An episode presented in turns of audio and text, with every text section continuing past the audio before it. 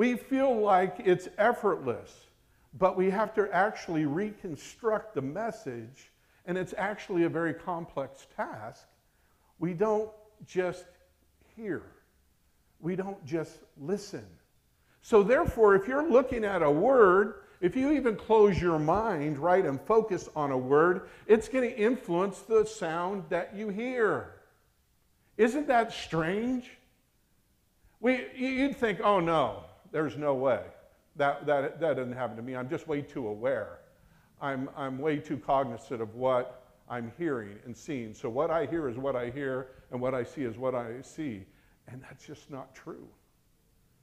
What's inside of you, what's inside of me, what we're focused on makes a difference. Even this morning, at this very moment, everyone's mind is focused on something, and what you're focused on, that's really going to affect how you hear my words today. And whether you really hear what I'm saying or not, or whether you hear what the Lord wants to say to you or not. I kid you not, it, it matters. We know it matters. So we know that hearing as an ability, just hearing is kind of accidental, it's involuntary, it's effortless, but listening is a skill. Listening is about focus, it's voluntary, so you have to choose to listen, and it's intentional. So you have to want and take the step and make the choice to listen, right? And then what's kind of odd about us as individuals and people, that there are some of us that really, we listen more with our hearts, and others of us, we listen more with our minds. How many people here listen more with their hearts? Okay, I'm seeing you. How many people here listen more with your mind? There you go. It becomes even trickier, right? Because there could be things in our hearts that create trouble for us. There could be things in our minds that create trouble for us. It could be in both places. And some of us, we listen with both. We go back and forth and all around, and we have to figure out which one I'm listening to my heart or my, my mind, right? But it matters. So, what we hear and what we see is largely, now you're going to have to hang with me here, largely a result of the state of our mind and our heart largely what we hear and see is a result of the state of our mind and our heart, what our minds and our hearts are focused on. If you're focused on me, if you're focused on my words, if you're focused on trying to determine and decipher the intent of my words, if you're with me, then you're going to track with me, and you're going to hear what I have to say. But if not, there can be all, all sorts of other things. And you may miss what I have to say. So, when it comes to Christmas and the Christmas story in the Bible, I'm going to ask you this Do you hear what I hear when it comes to the Christmas story in the Bible? Do you see what I see? Do you know what I know? Do you know what the wise men knew? Think about that. You know, it all depends, doesn't it? It all depends on whether your state of mind and your state of heart was the same as them or not. Whether you're focused on the same things, whether you're skilled in active listening. It all depends if you're hearing what I'm hearing, if you're seeing what I'm seeing, if you're knowing what I'm knowing. You know, it's true. It really is true. So this morning, I want you to read with me a passage of Scripture. It's found in Matthew chapter 2. It's part of the Christmas story. As we're taking a little detour from what I've been preaching on in the book of Acts, and we're going to take a look a little bit at the purpose of Christmas and a little bit at this Christmas story. Because I'm here to tell you this morning, now hear this, or better yet, listen to this. God wants you to hear what he hears. He wants you to see what he sees. He wants you to know what he knows. And he wants you to get the message that's communicated to us from the Christmas story. Let's get it this morning. Amen? Let's, read together. Let's read together as we considered what, what these people were hearing and seeing and why these people were hearing and seeing different things because they did. They heard and saw different things. Matthew chapter 2, verse 1. After Jesus was born in Bethlehem in Judea, during the time of King Herod, now we all know that this happened a, a ways after Jesus' birth because they were still hanging out in Bethlehem. Mary was recovering. It took time for them to, before they took off and went back. So Jesus was growing. He was no longer a little baby at this point. Even though our folklore and the way we put Christmas together, we often think he's a baby. He's not at this point. He's uh, grown a bit. He could be as much as two years old at this point, but maybe not, maybe only about a year or so. But it says, after Jesus was born in Bethlehem in Judea during the time of King Herod. So that gives you a, a little historical marker. It was during the time of Herod the Great, King Herod. Magi, or wise men from the east, came to Jerusalem, and they asked, Where is the one who has been born king of the Jews? These are Gentile foreigners from a foreign land. And they're coming and asking this question. Interesting, isn't it? Who else was asking this question? no one other than the shepherds, right? But here they're asking that question. We saw his star when it rose, and we have come to worship him. When King Herod heard this, he was disturbed, and all Jerusalem with him. And there's a reason for that. When he had called together all the, all the people's chief priests and teachers of the law, that was that Herod did this, he asked them where the Messiah was to be born. And they told him in Bethlehem in Judea, they replied, For this is what the prophet has written. By you, but you, Bethlehem, in the land of Judah, are by no means least among the rulers of Judah. For out of you will come a ruler who will shepherd my people Israel. Then Herod called the Magi secretly, and he found out from them the exact time the star had appeared.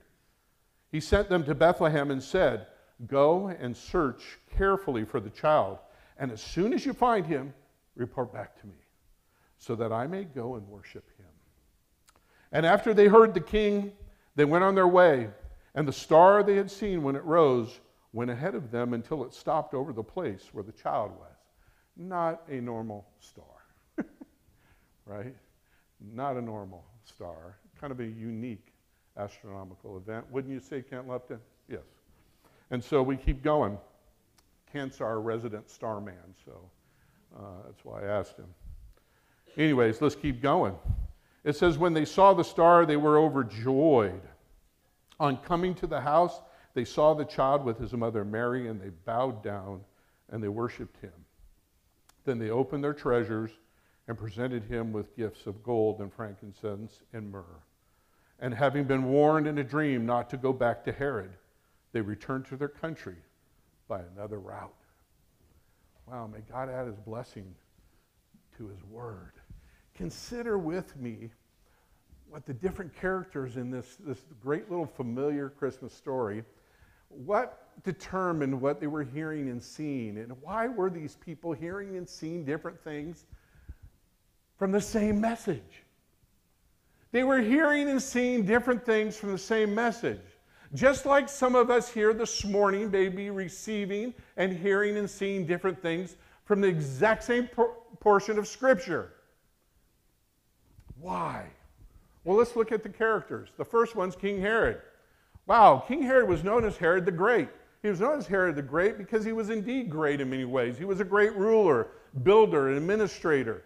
He was great in politics, but he was also great in cruelty. You know, he, a, he was infamous for that. One historian wrote, he was wealthy, he was politically gifted, he was intensely loyal, he was an excellent administrator. He was even clever enough to stay in the good graces of the Roman emperors. His famine relief was superb. His building projects, including the temple in 20 BC, were, were marvelous and admired by even his foes. But he loved power and he inflicted heavy taxes on his people. He did. And in his last years, he suffered from diseases that made him very, very paranoid when it came to him losing his power. So, you know what he was known for? If you were a rival, you're going to lose your life. He killed a wife, he killed sons that he was paranoid about. People, people knew him as ruthless and cruel, and you had to be careful around him. In fact, Augustus, the emperor, the great Roman emperor, said this of Herod it was safer to be Herod's pig than it was to be his son. So that's how they felt about him. He was ruthless. So the fact that all Jerusalem was troubled along with Herod is significant. Why were they troubled? You know why. They were worried about what this paranoid madman was going to do. He could start killing people randomly. He's going to protect his power. He's going to be careful, but you saw in the story, he was slick, wasn't he? He had a little plan going, a little ruse going here with the wise men because he was not to he was not to bow down and worship this this baby. No. He feared this child. And hearing of him being born, he considered him a rival. He didn't see Jesus as Lord, the Messiah. He saw him as a rival Lord to his own lordship. He's going to change everything. He's going to take away my power. I'm the one who's used to being in control. I'm the one who's used to calling the shots. I have worked hard to gain this power and this control, and I don't want to let it go. I'm afraid to let it go. I'm afraid what it will mean. I'm afraid that it could destroy me. And so he didn't see him as a savior, he saw him as a threat that he needed to control and extinguish. Have you known people like that with Jesus? When you talk about Jesus, Jesus was talking to create something. They see it, they see, no, they don't want to hear about Jesus. He's, he's too politically incorrect. He's too much uh, of a lightning rod. He, he's, he's about truth, and he's only one way. And there are some people that really are threatened by his lordship and want to extinguish him. So think about what Herod's mind was focused on. What was he hearing? What was he seeing? What was he believing that caused him to interpret the star, the signs, the testimony of his own religious writings, as well as the testimony of these wise men, as negative and fearful. That's the way he interpreted it. What caused that? See, you, you can see what's in his mind, in his heart, and how it's controlling how he's interpreting these things. So there's Herod the Great. Well, you've got chief priests also in this little cast of characters, and the teachers of the law. And this this was the first contact the religious leaders had with Jesus. By Herod coming to him and saying, Hey, this Messiah is supposed to be born. He's supposed to, this star is supposed to indicate the fact that he was born. And people believed that and were, and were, were looking to a new Messiah. In fact, there was, a, there was a, a feeling at the time, historically, they talk about, that a great ruler was going to come. So even surrounding nations believed that. And there was talk about that. That would come out of the east, would come out of Israel in that area. So, but this was the first time they ran into this Jesus. So they go to Scripture and they understand the biblical information correctly. And, and don't you love that? Because they're professors. But guess what? They have failed to apply it to their lives. We understand who this person is supposed to be and who what these, this star is indicating, but we're not going to do anything with it. So they said to King Herod, they, they quoted to him Micah 5 2, in Bethlehem of Judea, this great ruler will come. The star will rise, and it will indicate this ruler coming. And they were right. And from this passage in Micah, they understood not only that the Messiah would be born in Bethlehem, but he also would be the ruler of God's people, Israel.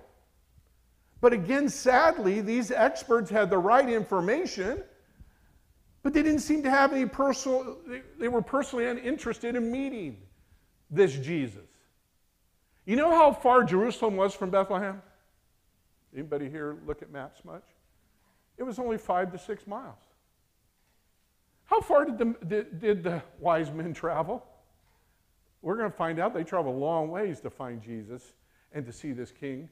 But these religious leaders who have religious writings in their own authoritative writings that speak of this Messiah would not get off their little holy rear ends and go five to six miles to meet this Jesus and check it out. They were indifferent. Well, you now have the wise men, the Magi. They came from the east to Jerusalem.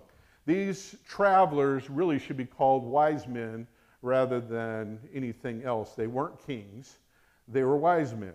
Legend talk and considers them many times to be kings, but they weren't. They were wise men, which mean they were probably astronomers. But they were lifelong learners. Uh, and there wasn't only three of them, right? We only see the three, and, and, and legend has given them names. No, there were probably a whole company of them that came. Just because they gave three gifts doesn't mean there was just three of them, right? And we know that they didn't come on the night that Jesus was born because they saw the star that indicated his birth, and then they had to get stuff together, shut down their business, get provisions together, determine where to go to find the next clues, and then travel there. And that took months. So they were on the hunt for months. Our passage tell us that they saw this star when it rose and they came to worship him. So they were guided by this astronomical phenomenon that was mentioned, and, and it led them to Jerusalem. And it led them to other writings. And so they thought, well, there is indicated in Scripture, because these were learned men, and they studied and they looked, they probably found this prophecy in Micah 5 2. And so they came to Jerusalem. And why would you come to Jerusalem? It is the epicenter, it's the capital for this religious movement. Surely they will know where this child is to be born and where we, we need to go next. And so that's where they came. And they expected that the leaders and the people in this capital city would be more interested than they were to find this Messiah. But guess what they found out? They were not. They were not. They'd grown, grown cold. They didn't care anymore. They had better fish to fry. They wanted to protect their power. They wanted to protect their lifestyle. They wanted to keep the status quo. We, we get like that too, don't we, sometimes? You know, uh, when, you're, when you're in a, a comfortable religious state, eh, you know, following that star don't really, you know, this is fine. This is as good. This is okay. I'm happy with this because it's going to take too much effort or take me out of my comfort zone. They weren't interested. There are many different suggestions about this natural origin of the star, but I'm here to say that all of them kind of fall through. It wasn't the conjunction and coming together of Jupiter and Saturn because it wasn't the right year for that. It wasn't one of the comets because it wasn't the right year for that either. Uh, so historically, they could look back at those dates and study those, those writings and discover whether anything was seen, and it wasn't. Some thought it was a supernova, but there's no indication of a supernova around that time. Um, so no comet, no supernova, but there's this unique star. The star that doesn't fit in, does it? It first appeared when months earlier when the child was born. And then it caused these magi's to ask questions, search for answers, and then they persevered until they found guidance in the Hebrew book of Numbers. And in Numbers 24 17, it said this A star shall come out of Jacob, a scepter shall rise out of Israel. So they knew something's going to happen here. And like I said before, it was highly regarded in that time that this scripture was a, a prediction of the Messiah coming, but also that there was a Messiah that was going to come. And so they embarked to find this Messiah. Now, I want you to get some takeaways here, because we can get lost in some of these descriptions of these people and these characters. But I want you to get, get some takeaways here, because I don't know if you notice in this passage, you see three separate responses. And these are kind of the galvanized far to the right, left, or middle responses. There can be responses kind of everywhere in between. Um, but these are the three ways people responded to Jesus here. And I want you to catch this from these three characters. You have first Herod. How did Herod respond? He displayed open hatred and hostility toward Jesus. Some people respond that way to Jesus. I don't want anything to do with it. Religion is a crutch. Jesus is bogus. Um, what, what, makes him better than any other religious figure? Uh, all the multiple religious figures of the world around us. That's kind of arrogant to think that he's the way, the truth, and the life. That's pretty narrow. That's pretty dogmatic. Uh, you know, that, that's not very progressive. But it's the truth. So you have Herod. You have Herod people. And maybe you can think of Herod people that are around you. Maybe you're a Herod person. Well, now you have the chief priests and scribes. That's the other group. They're not as openly hostile or, or have so much hatred, but they're indifferent to Jesus. And they're indifferent all while retaining their religious respectability. I, I jump through the hoops. I do the things I'm supposed to do. I, I don't do too much. I don't do too less. I just kind of, you know, I'm right there. And, but I'm indifferent. This whole Jesus thing, it doesn't get me very, it doesn't get me excited. I don't hate it, don't love it. I'm just right there. And we have people like that. Three, the third response is you have the wise men. And they were wise for a reason, and wise women. They investigated, they asked questions, they sought out Jesus, they worshiped him, and they did it all at a great cost. They circulated their life around their search for him. And they circulated their life around finding him. They circulated their life around living for him. Do you see? They're, they're true followers. Jesus just wasn't something they tagged on, he just wasn't a nice little add on.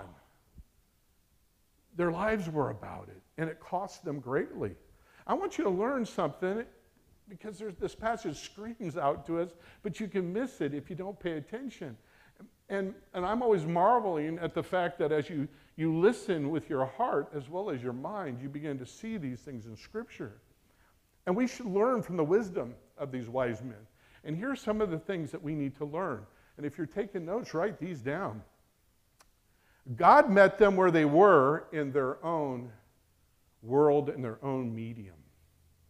God wants to meet us where we're at. God is willing to come.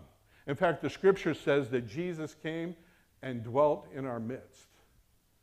Jesus met them where they were. He spoke their language.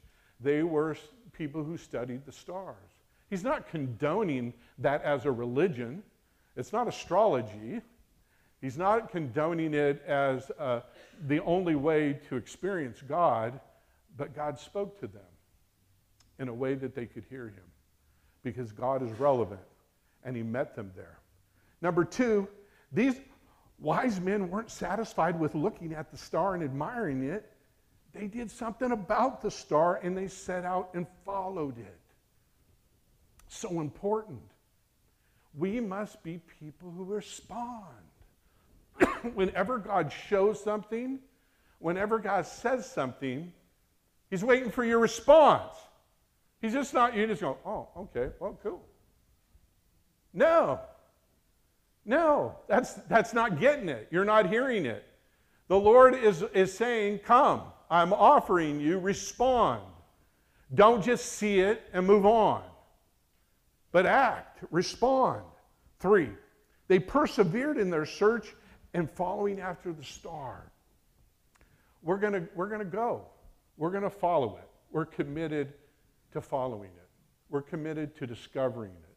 We're committed to growing and learning. Man, would we be that we be committed to those same things?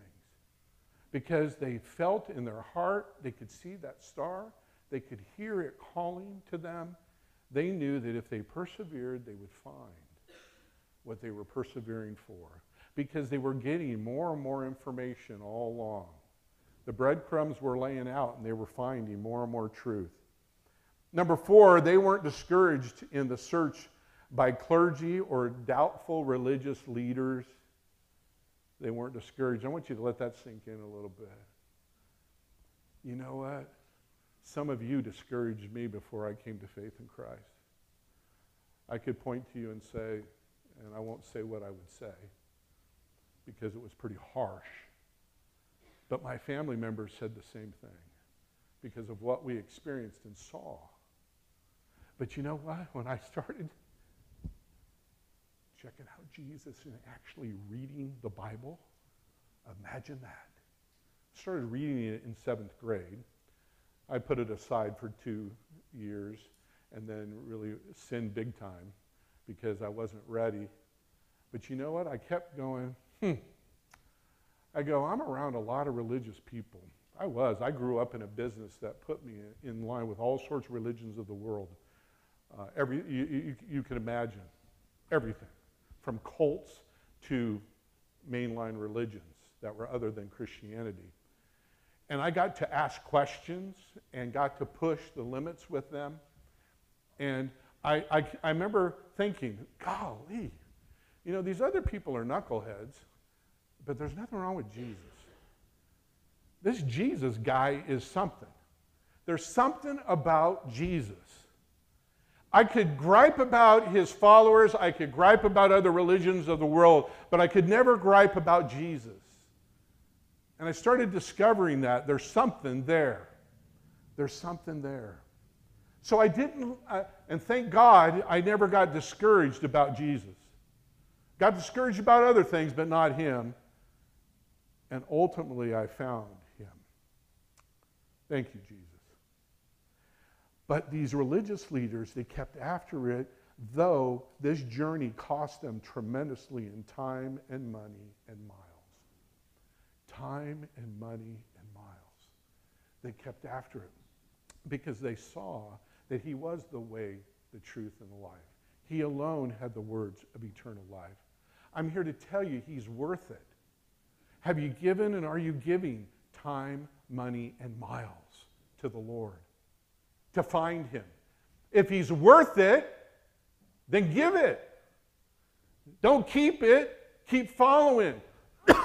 until you determine in your mind he's not worth it.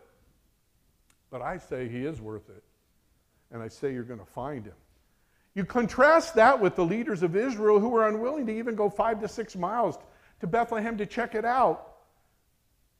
You know, I remember, I remember sending certain books that mattered to me to certain people that were close to me, and those people would never even crack that book open that talked about Jesus, that gave some historical facts. They would go and they would read everything that was out there that was against religion, against Christianity, against Christ, but they would not search and seek for anything to validate him. And I just scratched my head. Why are you so dead set against it? Because some people just are just like these chief priests. Don't, we don't have to be like that. We can be like the wise men. And then here, number five, as foreign Gentiles, they rejoiced at the star even when the civil and religious leaders did not rejoice in the star. They rejoiced. Six, when they arrived at the destination the star led them to, they entered in. I love these guys. They were wise for a lot of reasons. They just didn't go on this journey, they just didn't do the research. They actually entered in. When they, when they found the place, they entered in. They came close. And when they entered in, guess what they did? They worshiped. They adored him. They bowed down before him. Man, and, and guess on top of that, they just didn't go in, they just didn't worship him, but they had a sense of urgency that they were to worship him now and not wait until later. Because if you read on in the story, you know what's coming. Herod has murderous thoughts. And when he finds out that the Magi have kind of left him high and dry, he gets so mad he goes out and he kills all the children from zero to two years old in that area puts every one of the male children to death. He's ruthless. And Jesus and his parents had to flee to Egypt, but it was part of God's plan. And they had to stay in Egypt until great Herod died. And then he was able to come back because the folks that were seeking to take his life were already gone and dead, and he could come back to fulfill the rest of his mission. They knew that they had to worship him now. And when finally, when they worshiped him, it was to give something. They didn't come empty handed to adore him, they brought something to him. They opened their treasures. They presented him with gifts of gold and frankincense and myrrh. Those were common gifts, especially in the East. Um, you would give to something of, of importance or royalty, and you would never come before a person of importance and royalty without something to give. And they came to bring those things, those things of value to him. I want to consider who these wise men believed the young child to be. They believed he was the Messiah. He was the Lord. He was the one who would save the world for their sins. He was the king. So it's not surprising they would give such lavish gifts. Man. The great preacher and pastor Charles Spurgeon observed this. He goes, he, he observed this wonderful pattern in the example of the Magi. He says, Those who look for Jesus will see him, and those who truly see him will worship him, and those who worship him will consecrate all that they have to him. Someone going to say amen to that? Amen. That's what you do. That's the process. That's the call. Do you hear what I hear? Do you see what I see? Do you know what I know? If you do, you're going to respond like these wise men, right? We're all going to be responding by, like them. And the Bible tells us, being divinely warned in a dream, that they should not return to Herod, they departed for their own country by another way. See, I love this. Their worship, it manifested something else. It manifested in obedience. See, that is worship. It's not just to lift your hands, it's not just to clap, it's not just to sing, it's not just to come to stuff, but it's to obey. To obey Him. Their obedience to the heavenly dream and leaving with, without serving as Herod's informant let me tell you something, made them truly wise men. Amen? They were truly wise because it probably would have meant their lives. And God took care of them because they obeyed. Well, this morning, as we conclude, if you're still looking for Christmas, I get like that sometimes at Christmas. I'm not one of them who enters into Christmas and into the Christmas season quickly. I don't know if you're like me. Maybe you, some of you were listening to Christmas music by, by the 1st of November, right after Halloween, right? I can't do that kind of stuff. And I enter into, enter into it slowly. And sometimes I feel like I'm looking for Christmas. I'm looking for the Lord in it all. I'm looking for His will in it all. I'm looking for the joy in it all. But I'm here to tell you today if you're looking for, for Christmas, come to God's Word and come to the Christmas story in the Gospels, and you'll begin to see Christmas. I want to also invite you to get out and look up into the stars. Kent, wouldn't you say amen to that? Amen. amen. Get out and look up into the stars and look at the world around you and pay attention to it. Get into conversations with people who you trust and ask real questions and seek for real answers to discover who the real Messiah is. And realize those conversations might have to take time. They might take months.